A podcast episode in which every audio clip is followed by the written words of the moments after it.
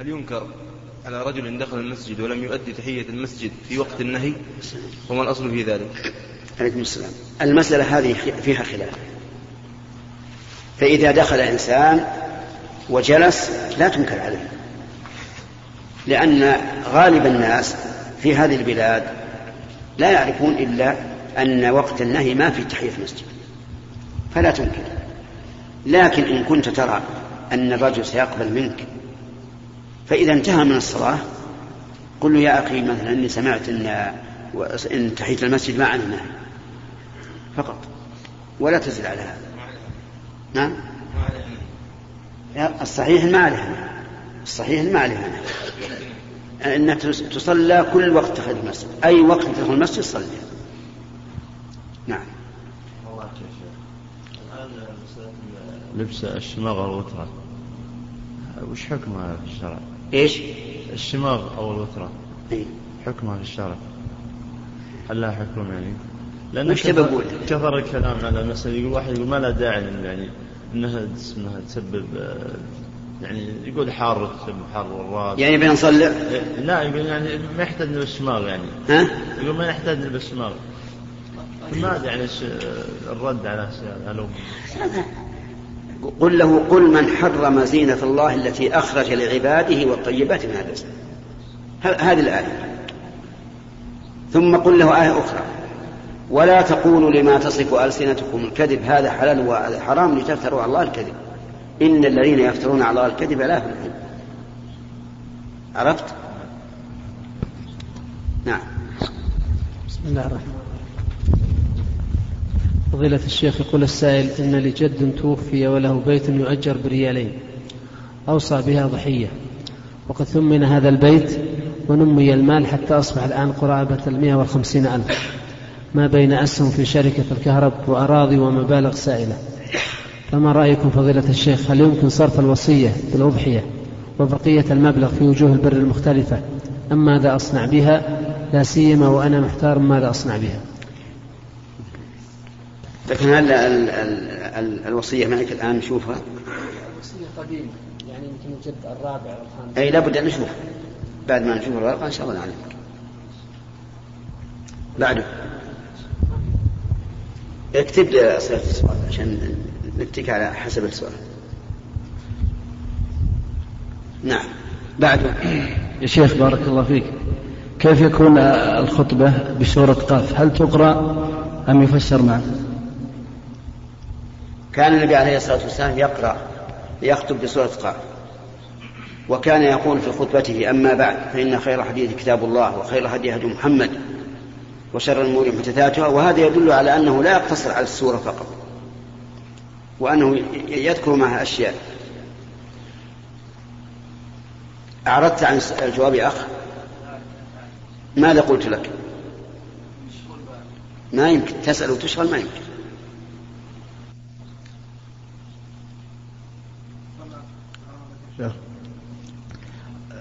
مثلا الرجل يصلي بعائلته في, في البيت مثلا إذا إذا غلط الإمام أو المصلي إيش؟ تصلي بعائلتك في بيت مثلا. إيه. إذا غلطت في الصلاة مثلا تصفق ولا تسبح؟ تسبح.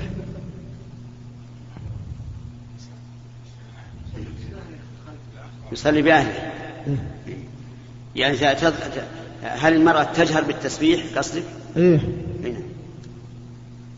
الظاهر أن المرأة لا تجهر بالتسبيح لا في المسجد ولا في بيتها لأن النساء لسن من ذوي الجهر في العبادات حتى التلبية التي أمر الرسول عليه الصلاة والسلام أن أن يرفع الناس أصواتهم بها لا تجر بها المرأة ولو لم يكن ولو لم يكن عندها أحد لو كانت في قيمتها فإنها لا لا تجر بالتلبية إلا بقدر ما تسمع رفيقتها فقط.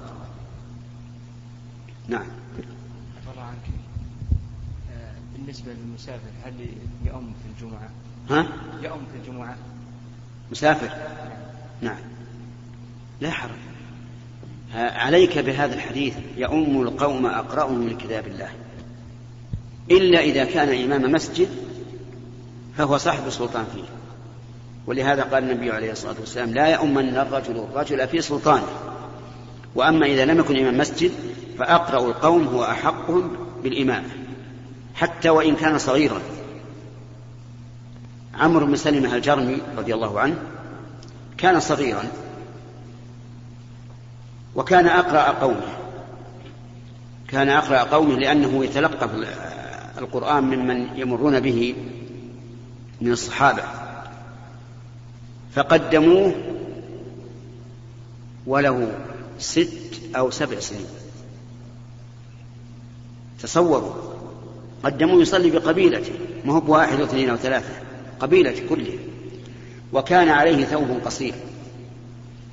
إذا سجد ربما تبدو عورته.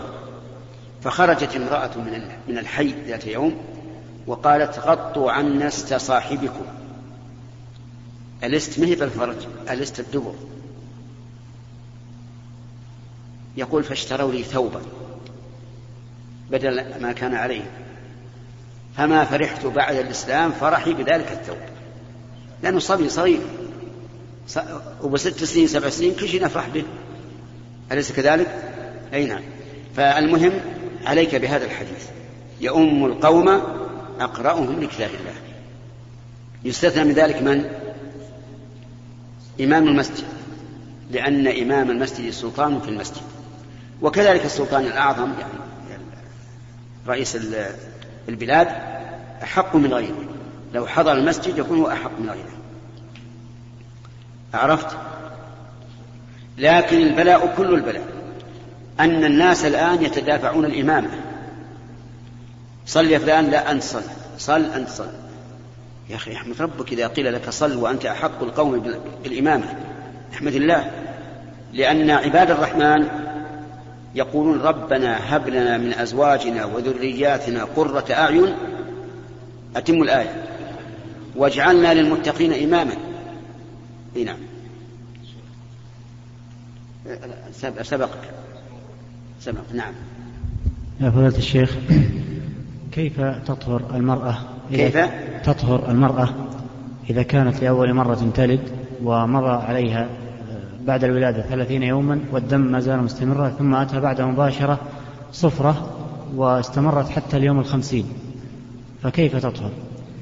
آه هذه المرأة نرى أنها إذا انقطع الدم عنها تغتسل وتصلي وتصوم ولو كان قبل أربعين ولو كان معها صفرة لحديث أم عطية رضي الله عنها كنا لا نعد الصفرة والكدرة شيئا. هكذا لفظ البخاري.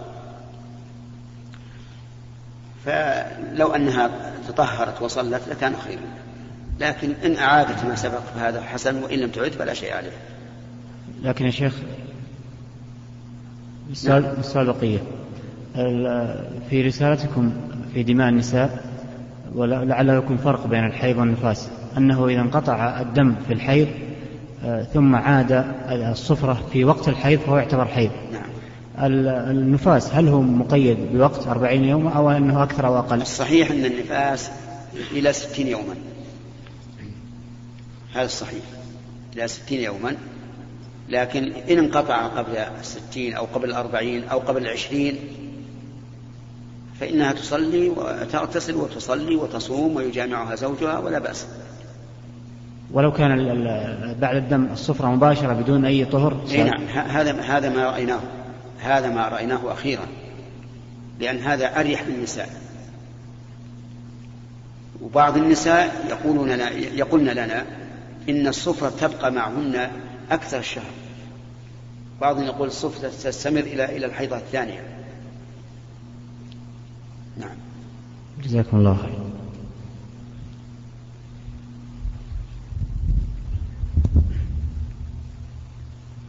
تفضل اسأل. يا شيخ أحسن الله إليك. سألت أنت. لا ما سألت. نعم تفضل. بيع كتب الوقف. إذا تعطلت المنفعة سواء بقدم الكتاب أو خروج كتاب محقق أفضل أو تمزق الكتاب بحيث تباع الكتاب هذا ويشترى كتاب آخر أفضل منه. سواء تحقيقا أو طباعة أو إلى آخره. ما أدري شيخ نعم. أما إذا إذا تعطلت منفعة الكتاب الموقوف بحيث تمزق أو صار ورقه باليا لا يمكن لا تمكن القراءة به فلا بأس أن يباع ويشترى بدله.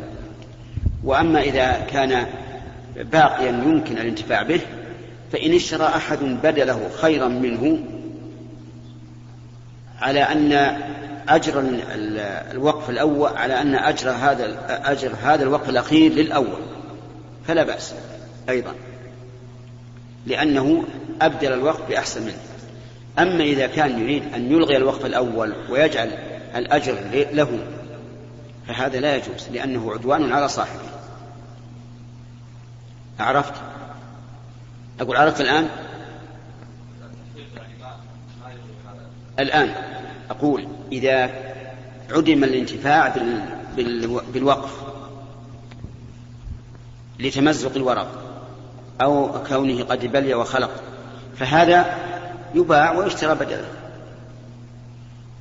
حتى لو فرضنا إنه أننا لم نجد مثله ولا إنما وجدنا كتابا آخر يقوم مقامه أو بعض مقامه فلا بأس.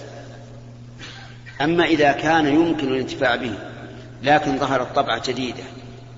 أحسن ورقا أو عليها تعليقات. فإنه لا يجوز أن يبدل هذا بهذا إلا إذا كان الذي يريد أن يجعل الطبعة الأخيرة ثوابها للأول فلا بأس. نعم. الله عنك يا شيخ. قول الشاعر دع الأيام تفعل ما تشاء وخذ نفسا إذا حكم القضاء هل في شيء يا شيخ؟ نعم لا لا شك أن فيه شيئا في الشرط الأول. لأن الأيام ليست تفعل. إنما الذي يفعل هو الله عز وجل.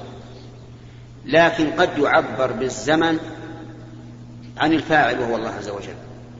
ومن ذلك قول الرسول عليه الصلاة والسلام لا تسبوا الدهر. فإن سب الدهر سب لله عز وجل. فقد يريد الشاعر بقوله دع الأيام تفعل ما تشاء. يريد بذلك آه، الرب عز وجل. بمعنى أنه يقول آه، ارضى بقضاء الله كما بين ذلك في الشطر الثاني. وطب نفسا بما حكم القضاء. فعلى كل حال الشاعر له وجهة نظر في الشطر الأول أما الشطر الثاني فلا غبار عليه. لكننا نقول لا, لا, لا, لا ينبغي للإنسان أن يقول هكذا. أن يضيف الحوادث إلى زمنها. نعم. فضيلة الشيخ رجل احتلم واغتسل وصلى بنفس الملابس التي احتلم فيها فهل عليه شيء؟ ليس عليه شيء. يعني إذا احتلم الرجل وصلى في ثوبه الذي احتلم فيه وفيه أثر من الجنابة فليس عليه شيء. لأن آه، الجنابة وهو الماء الدافق طاهر. فقد كان النبي صلى الله عليه وسلم يغسل رطبه ويفرك يابسه.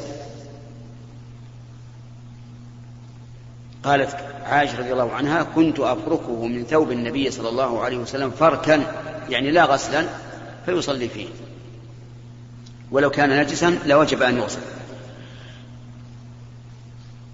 ولكن بالمناسبة ينبغي الإنسان إذا أراد أن ينام أن يستنجي بالماء أو يستجمر استجمارا شرعيا.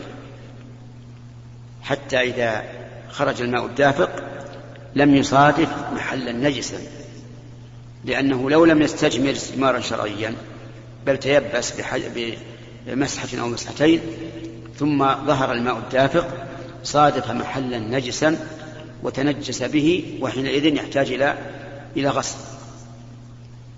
نعم. السؤال عن ظاهرة التبكير والإقامة. حتى أصبحت المصادر المدح للمسجد صاحب التبكير. وقد أدى ذلك إلى هجر المصاحف بسبب السرعة. أولا أنه قد وزع من قبل المسؤولين عن الأوقاف قد وزع يعني جدول يبين المدة التي بين الأذان والإقامة. وولاة الأمور طاعتهم واجبة في غير معصية الله.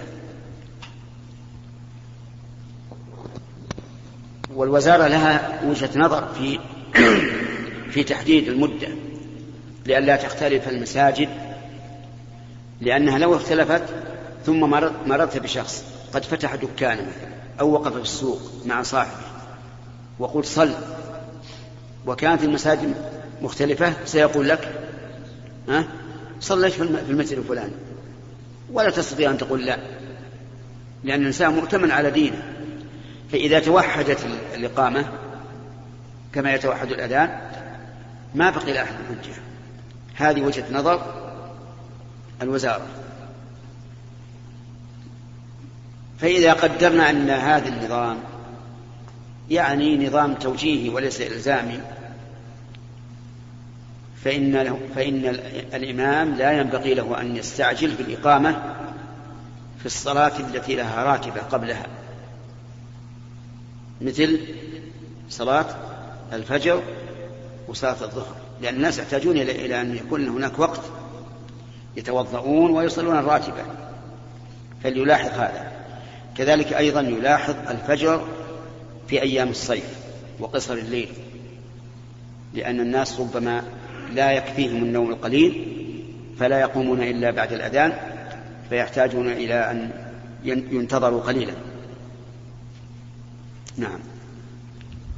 فضيلة الشيخ حفظك الله السلام عليكم ورحمة الله وبركاته. ما حكم رد الشتيمة على من شتم بمثل ما قال؟ مستدل بالآية وجزاء سيئة سيئة بمثلها. وجزاء سيئة سيئة مثلها أي نعم. أقول إن دين الإسلام دين العدل. يقول الله عز وجل في أمور الخير وإذا حييتم بتحية إيش؟ فحيوا بأحسن منها أو ردوها. ويقول عز وجل في ضد ذلك فمن اعتدى عليكم فاعتدوا عليه بمثل ما اعتدى عليكم. وقال النبي صلى الله عليه وسلم لعن الله من لعن والديه. قالوا يا رسول الله كيف يلعن الرجل والديه؟ قال يسب أبا الرجل فيسب أباه ويسب أمه فيسب أمه. وهذا يدل على أنه يجوز للإنسان أن يرد على ظالمه بمثل ما ظلمه فيه لكن لا يعتدي فإن عفا وأصلح فأجره على الله. نعم. لكن هنا مسألة. يعني لو لو قذف فإنه لا يرد عليه بقذف لو أن المعتدي قال له يا زاني يا لوط فإنه لا يرد عليه بمثل ذلك. وهذه مسألة يجب التنبه لها. أما لو قال لعنك الله فليقول لعنك الله أنت. أو أخزاك الله يقول أخزاك الله أنت. نعم. شيخ. سؤال. للضيف. عطوا الله ما الأصل في جمع الصلاة الرباعية في السفر؟ جمع ولا قصر؟ ما تحتاج إلى الرباعية لأن الجمع يكون في الرباعية ويكون في الثلاثية كالمغرب مع العشاء الجمع أوسع من من الجمع أوسع من القصر من وجه وأضيق منه من وجه عرفت الجمع يكون كلما شق عليك أن تصلي كل صلاة في وقتها فاجمع سواء كنت في الحضر أو في السفر. ولهذا يجوز الجمع في المطر وأنت في البلد ويجوز الجمع للمرض وأنت في البلد. وأما القصر فلا يجوز إلا في السفر. لكن في السفر القصر سنة على كل حال حتى لو أنك ماكث. والجمع ليس بسنة في السفر إلا إذا جد به السير.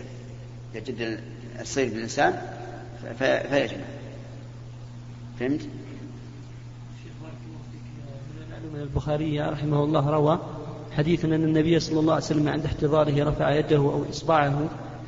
هكذا جاء في رواية عائشة رضي الله عنها. ثم قال في الرفيق الأعلى ثلاثا. ثم قضي عليه عليه الصلاة والسلام. هل تصلح هذه الرواية دليلا لما يفعله بعض الناس عند احتضارهم أو يفعل بهم ذلك وهو أنهم يرفعون إصبعهم السبابة ليتشهدوا فيكون آخر كلامهم من هذه الدنيا الشهادة أي يشيرون بأصبعهم السبابة. لأجل ذلك. إن النبي صلى الله عليه وسلم لم يرفع يديه للشهادة للدعاء ورفع الأصبع عند الشهادة يحتاج إلى ثبوت عن النبي عليه الصلاة والسلام. لكن عند الدعاء يرفع الأصبع أو ترفع اليد. فالرسول عليه الصلاة والسلام رفع يده مشيرا إلى إلى الرفيق الأعلى لأنه دعا. قال اللهم في الرفيق الأعلى. نعم. أحسن الله إليكم.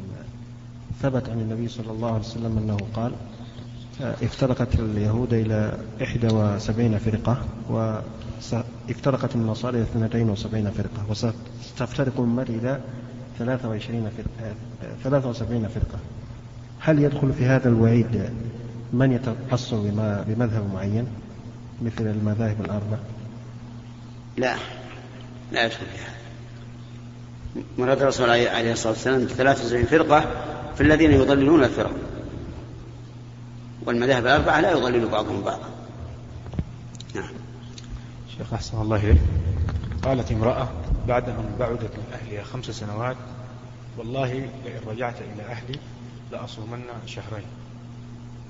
فما حددت مدى رجوعها فحصل ظرف اضطراري لأن تسافر إلى أهلها. فسافر. فماذا عليه؟ آه، حسب نيتها.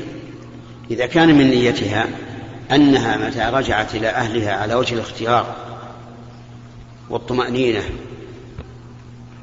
صامت الشهرين فلا فليس عليها صيام إذا رجعت إلى أهلها للضرورة.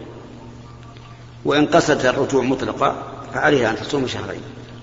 ثم إن كانت اشترطت بنيتها أو لفظها أنها متتابعة فهي متتابعة وإن لم تشترط أنها متتابعة فهي تصوم ستين يوما ولا متفرقة. نعم. والحمد لله رب العالمين وصلى الله وسلم على نبينا محمد وعلى آله وأصحابه ومن تبعهم بإحسان إلى يوم الدين. أيها الإخوة اخترنا أن نكمل بقية هذا الشريط بالمادة التالية. سماحة الشيخ نجد أحيانا قسوة في القلب فما هو علاجها؟ وكيف يتدبر المسلم كتاب الله؟ ويكون له وقع في نفس القارئ له. الله أكبر. هذه أسئلة هامة جدا. قسوة القلوب سببها الإعراض عن دين الله عز وجل. لقول الله تعالى فإن تولوا فاعلم أنما يريد الله أن يصيبهم ببعض ذنوبهم. فالذنوب لها أثر عظيم على القلب وعلى المنهج وعلى السير. وكلما أذنب الإنسان ذنبا صار في قلبه نكتة سوداء. إن تاب واستقام صقلت هذه النكتة السوداء وإلا تراكمت الذنوب وران على القلب ما كسب الإنسان وحينئذ يطبع على قلبه والعياذ بالله. فعليك بكثرة ذكر الله عز وجل وقراءة القرآن بتدبر وتمهل واعتبار. يقول ابن عبد القوي رحمه الله في منظومة الآداب المشهورة وحافظ على درس القرآن فإنه يلين قلبا قاسيا مثل جلمده كذلك أيضا من أسباب لين القلب. النظر إلى الفقراء إلى الصغار إلى الأيتام. فإن الرحمة فيهم بل فإن الرحمة بهم سبب لرحمة الله عز وجل. لقول النبي صلى الله عليه وسلم ارحموا من في الأرض. إيش؟ يرحمكم من في السماء. وجرب تجد ضع نفسك موضع الطفل وخالقه بخلقه المناسب له. واعطف عليه تجد لذلك اثرا بالغا على قلبك. ربما تقرأ عدة صفحات من كتاب وعظ لا يؤثر في قلبك مثل ما يؤثر هذا التنزل للطفل والملاطفه له.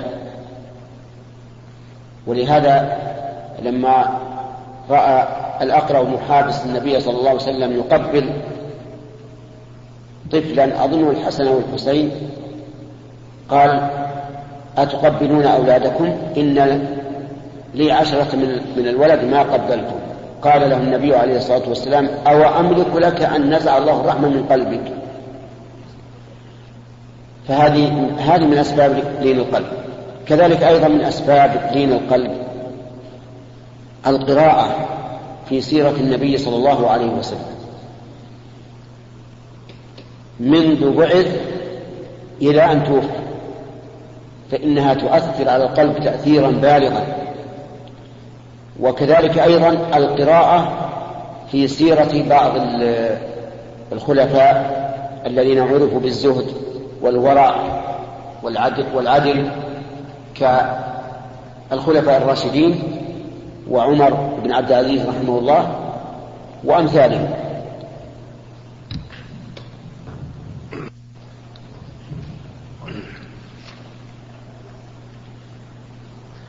فضيلة الشيخ نلاحظ في هذه الأيام أن هناك من العلمانيين والصحفيين وغيرهم قد شنوا حربا على هذا الدين وعلى شباب هذه الصحوة المباركة. على وجه الخصوص وما هذا إلا بسبب تصرفات فردية من ممن ينتسبون لهذه الصحوة وهم يحملون أفكارا دخيلة لا لا يشكل أصحابها نسبة ولو قليلة من هذه الصحوة. فما رأيكم باستغلال هذا الحدث من بعض ضعاف النفوس وتعميمه على شباب الصحوة والنيل منه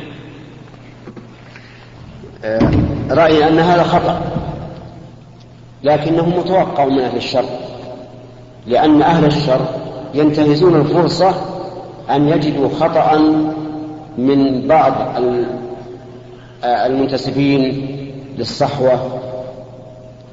وهذا سنة الله. لا بد أن يكون للطرف المتطرف ما يقابله من الطرف الآخر. ولو, ولو سلك الاعتدال لسلمنا من هذه الأشياء.